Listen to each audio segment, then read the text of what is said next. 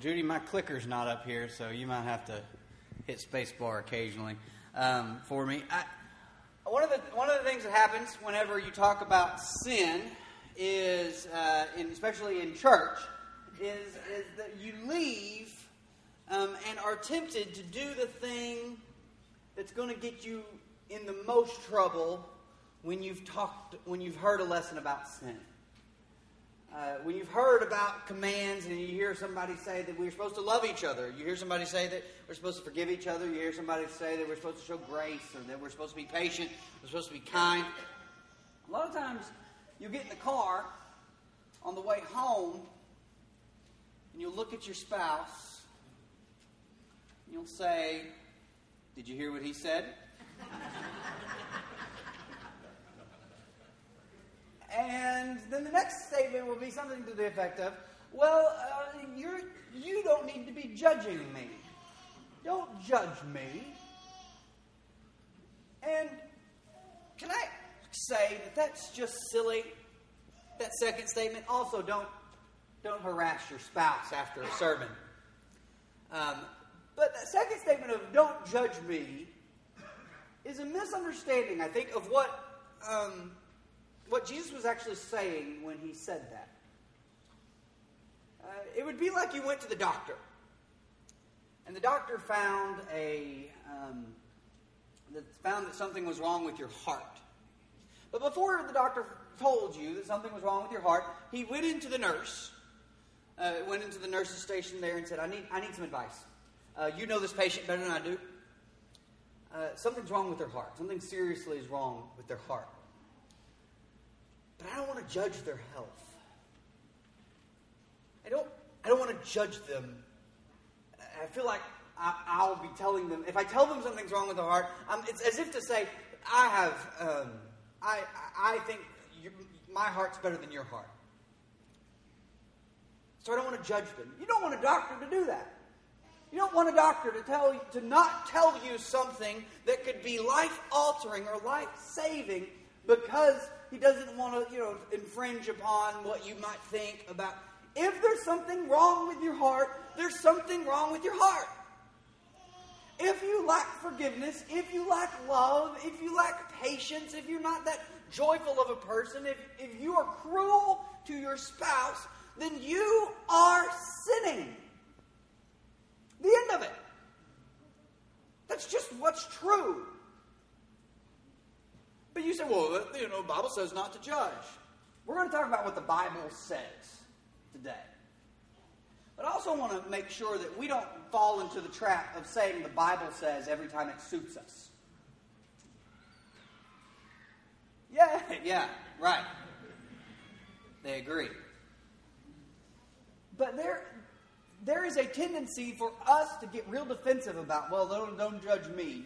What we mean is, don't evaluate me. Because what Jesus says when he says don't judge is completely different. Because Jesus has, next slide here. Jesus has spent the last several chapters in the Bible talking about a new way of living. When we get to Matthew chapter 7, he says something incredible. But before we get to Matthew chapter 7, he says some very impactful, very serious things about how we live the Christian life. Now remember our sin list from last week? A lot of times we live by a sin list. And we structure a list and we'll say, well, there's this, like the worst sins are down here. Those are the worst sins. They're the, like murder and enjoying Justin Bieber and just a list of stuff that's supposed to. And we say, well, the worst stuff is right down here, and we'll work our way up to things that are bad. Yes, of course, they're sins, and all sins are equal compared to the Lord. But really not. So we'll do a list and we'll say, my sins are usually like these little small sins up here. And I may gossip a little every once in a while, but it's true. I'm telling the truth. And I may overindulge in this or that, or I may I may lie on my taxes, but you know who doesn't? And so we make this list, and these things up here are really not that bad, but down here, like I don't murder anyone, but you know I sometimes get angry. But who doesn't get angry while they're driving, or when a ref needs glasses? Which I love the optometrists in here. Y'all are the only ones qualified to yell that.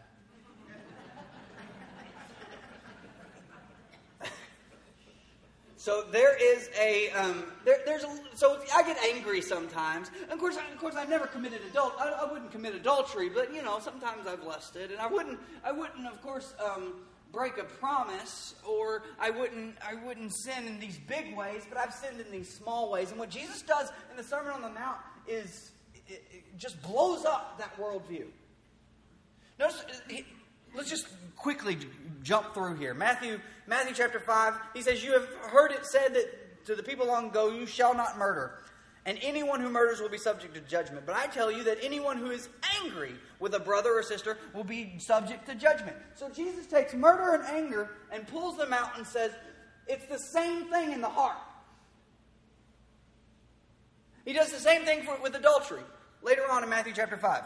"You've heard it said that you should not commit adultery. But I tell you that anyone who looks at a woman lustfully has already committed adultery with her in his heart."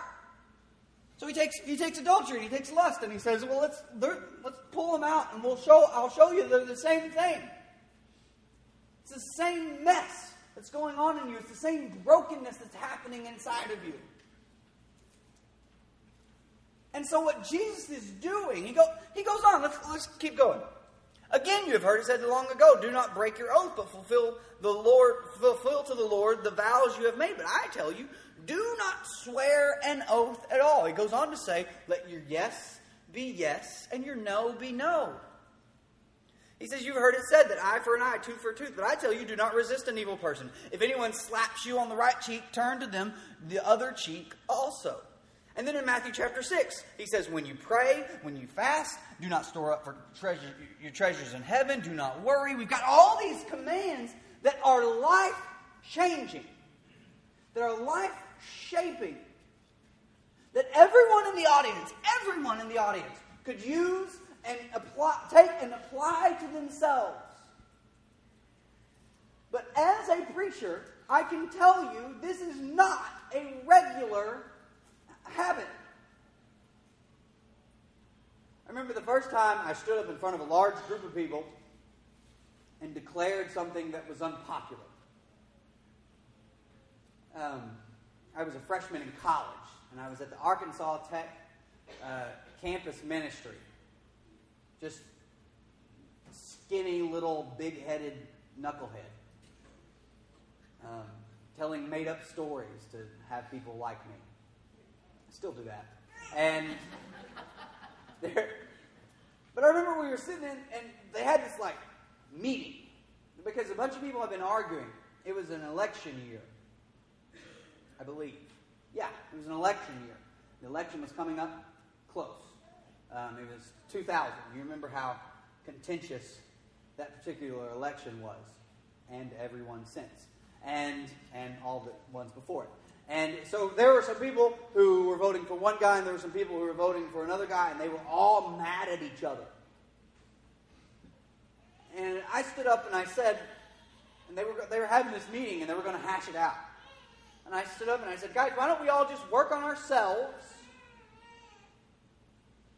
for a month and see what happens? Just work on you instead of trying to work on everybody else, and see what happens, and then we'll come back and meet and go from there." Well, I didn't know that was one of those statements that made everyone just quit a meeting, but the meeting just quit. And a guy came and grabbed me and pulled me outside and said, "I'm really glad you said that, because those people really need to be working on themselves."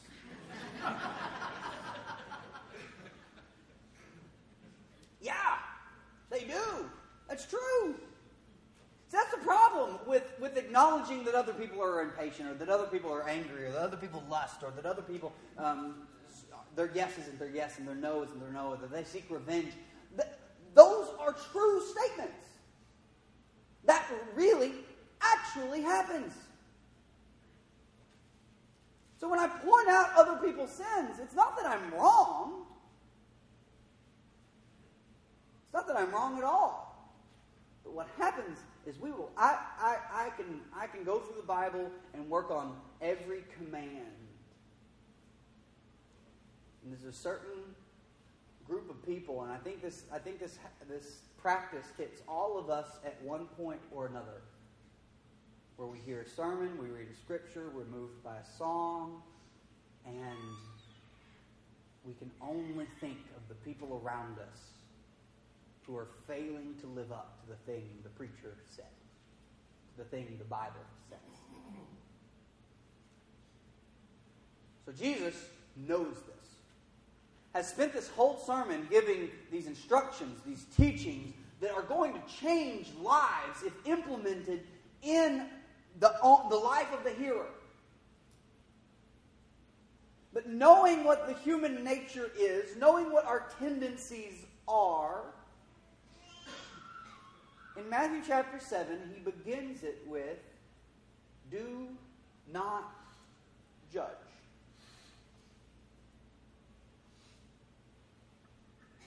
And there's just this moment of, oh, whoa, that was there.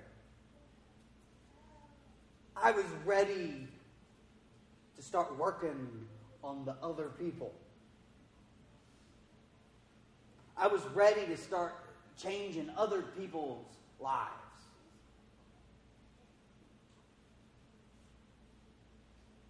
I was ready to influence the world and let that teaching just bypass my own life. But then all of a sudden Jesus says, do not judge.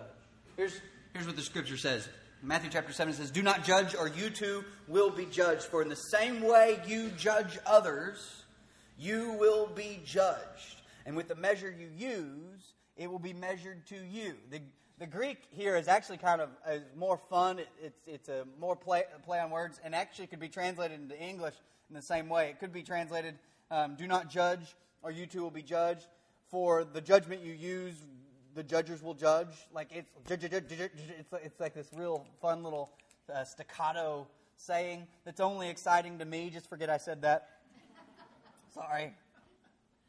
I was telling Rachel about that last night. I was reading it in the original language. I was like, this is just so neat the way he phrases this here. And she was staring at me with like glazed donut eyes, and she didn't get glazed over eyes. I just said it a weird way. But I said, you don't care. And she said, no, I care.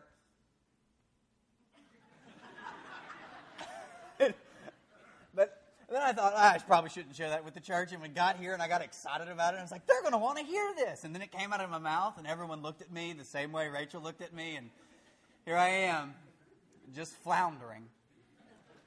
But anyway, he says, do not judge. Do not judge, or you too will be judged. For in the same way you judge others, you will be judged. And with the measure you use, it will be measured to you. Listen, Jesus knows we have a tendency, whenever commands are issued or when teachings are taught, to not take the place of the hearer, but take the place of the giver.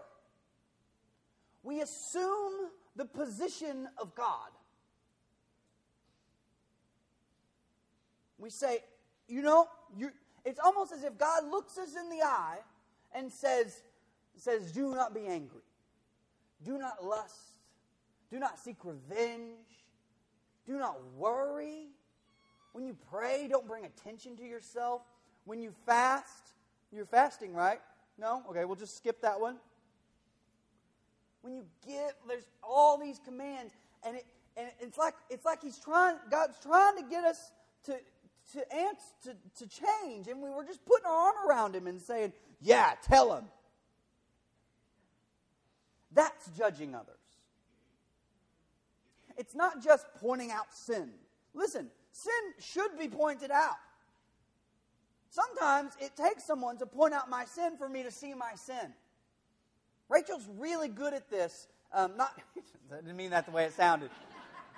She is. She's very, very compassionate with me, and says, well, maybe you shouldn't see it with that sort of light. Maybe you should give them the benefit of the doubt. That's what she has to tell me a lot. Maybe you should give them the benefit of the doubt. Yeah, maybe I should. And then I say, I'm not, but I should. No, but she's gentle and leads me into a good, a healthy way of thinking more often than I would without her. And I need her. I need you guys. We're doing this whole Christianity thing as a group, but we won't be able to do it as a group if we're just afraid to even point out sin. If we're afraid to call sin, sin. But if our only perspective is looking at others finding sin, then that's a judgmental way to live. Like if you're concerned with other people's sins. And look, can you see how dangerous this can get? It can become a circle, right? Someone throws something at you because you looked at them funny, and then you throw something back. Well, all of a sudden, after 15 years of throwing things back and forth, you've forgotten who threw the first punch, and you're just trying to keep up, trying to reciprocate the situation. We're so concerned with what other people are doing, so concerned with how other people are acting. See, the problem is that we take the position of God instead of the position of the one God to whom God is talking. We need to stand in the teachings of Jesus and be affected by them. Notice what he says, the illustration Jesus gives. Verse 3, why do you look at the speck of sawdust in your brother's eye and pay no attention to the plank in your own eye? How can you say to your brother, let me take that speck out of your eye, when all the time there's a plank in your own eye? I think one of the difficult things about text is it's hard to understand tone. Have you ever gotten a text message and you're like, hey, you send them, hey, I got a lid for your cup. I don't know what text message, I don't know why you... Anyway, you send them a message and they just say, great, but there's no period or exclamation mark, and there's no smiley face with a tongue sticking out, and there's no LOL at the end of it. They're just like, great, or okay. And you're like, what do they mean? Have you ever had that moment of panic? Like, I'll see you tonight. Okay. Do they hate me? You know, like it can happen that fast. Although occasionally I'll have to text a teenager for a...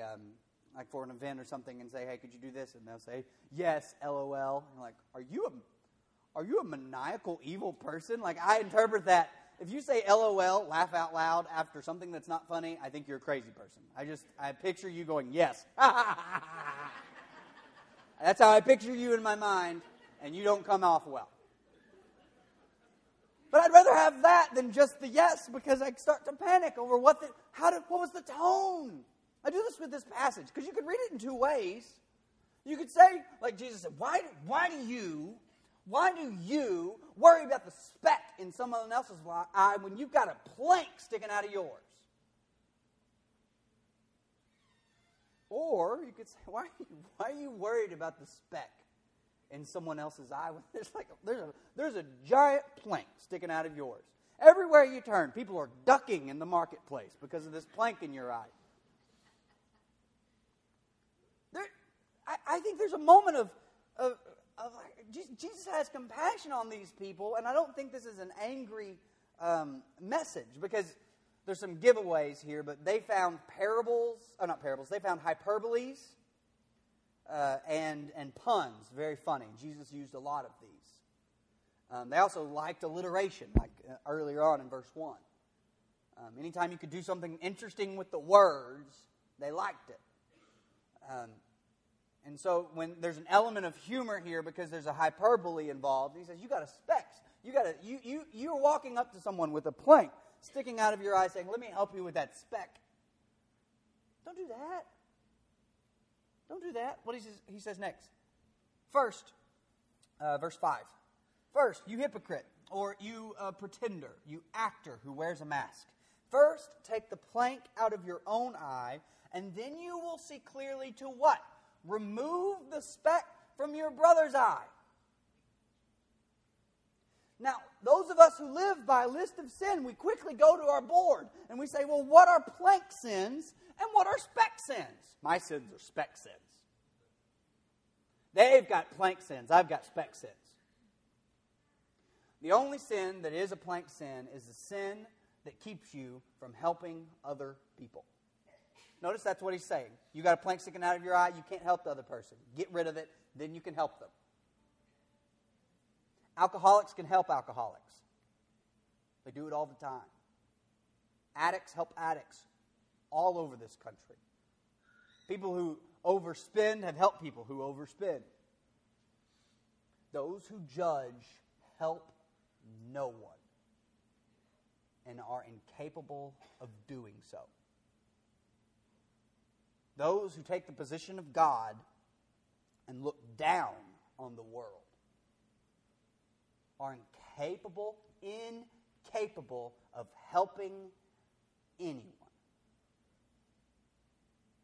Well, I wouldn't do that if I were them. That's nonsense. One, if you say that, you don't know how the world works. What you mean when you say that is they wouldn't do that if they were me. You catch the difference? I wouldn't do that if I were them. Yeah, actually, you probably would have. If you were raised by the same parents, lived in the same home, hung around the same group at school, you probably would have. When we say, well, I walk a mile in their shoes, you just mean, I wish they could walk a mile in mine. When you're judging other people, you cannot help them. And if you cannot help them, you're worthless in the kingdom of God. You're just knocking people over at the marketplace with that big plank sticking out of your eye. Why do you think you can help them? God's given the commands. God's given the teachings.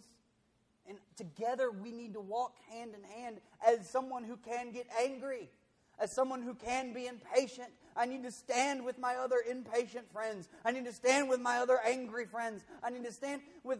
I'm emotionally immature. Most men are. Like every single one of our emotions turns into anger.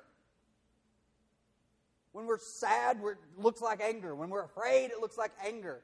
When we're angry, it really looks like anger. When we're happy, we're punching the air. It's still an aggressive action. We're broken people, all broken, but all redeemed by Jesus. And we stand together in our brokenness. We stand together in with our specks in our eyes. But the most harmful thing we could do is stand above someone with the plank. What happens then is you start speculating about the eternal destination of their soul. And that is not your job. You're not good at it. You're horrible at it. So we stand together. What that does is it eliminates the hierarchy.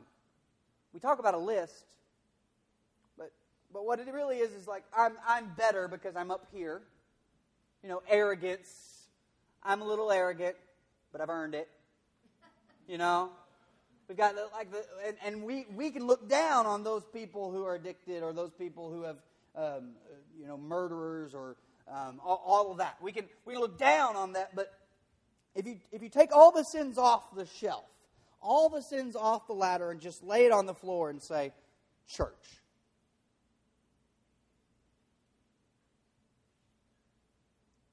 Then you have community of broken. A community of imperfect people who know we're imperfect people. And we're all working together because we're imperfect. We're all helping with the specks in each other's eyes.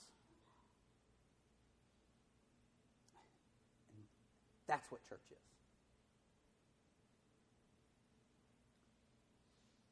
If If we as a church work by a sin list, we're eventually going to get to a place where we draw a line and say everyone below this line is really not all that welcome.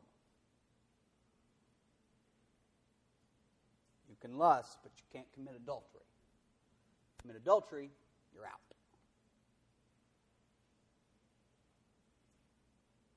That line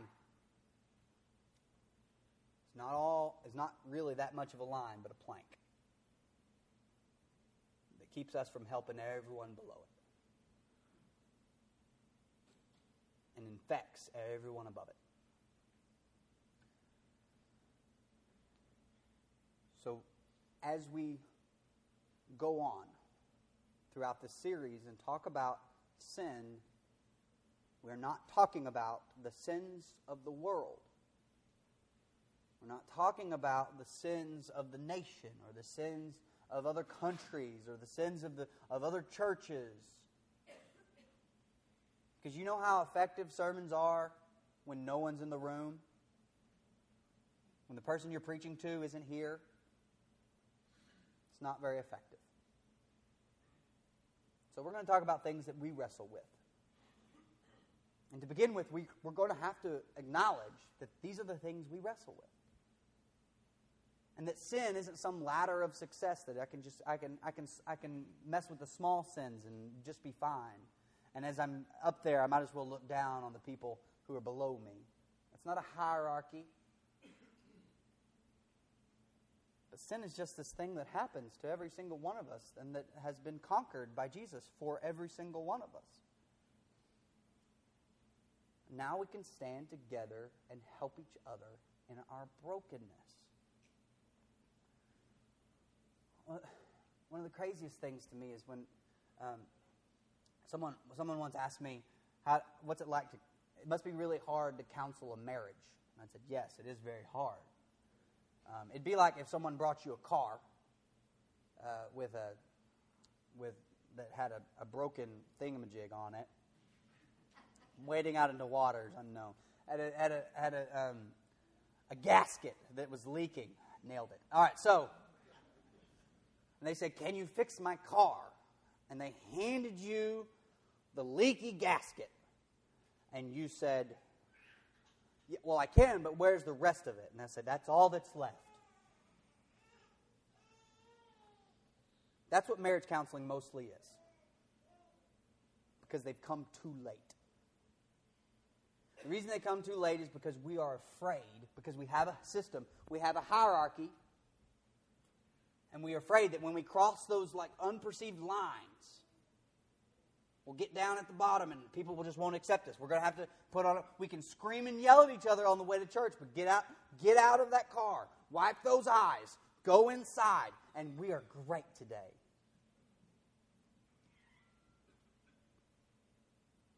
That'll destroy you. Just destroy you. I don't want any people thinking ill of me. Let all the people here who have struggled through marriage.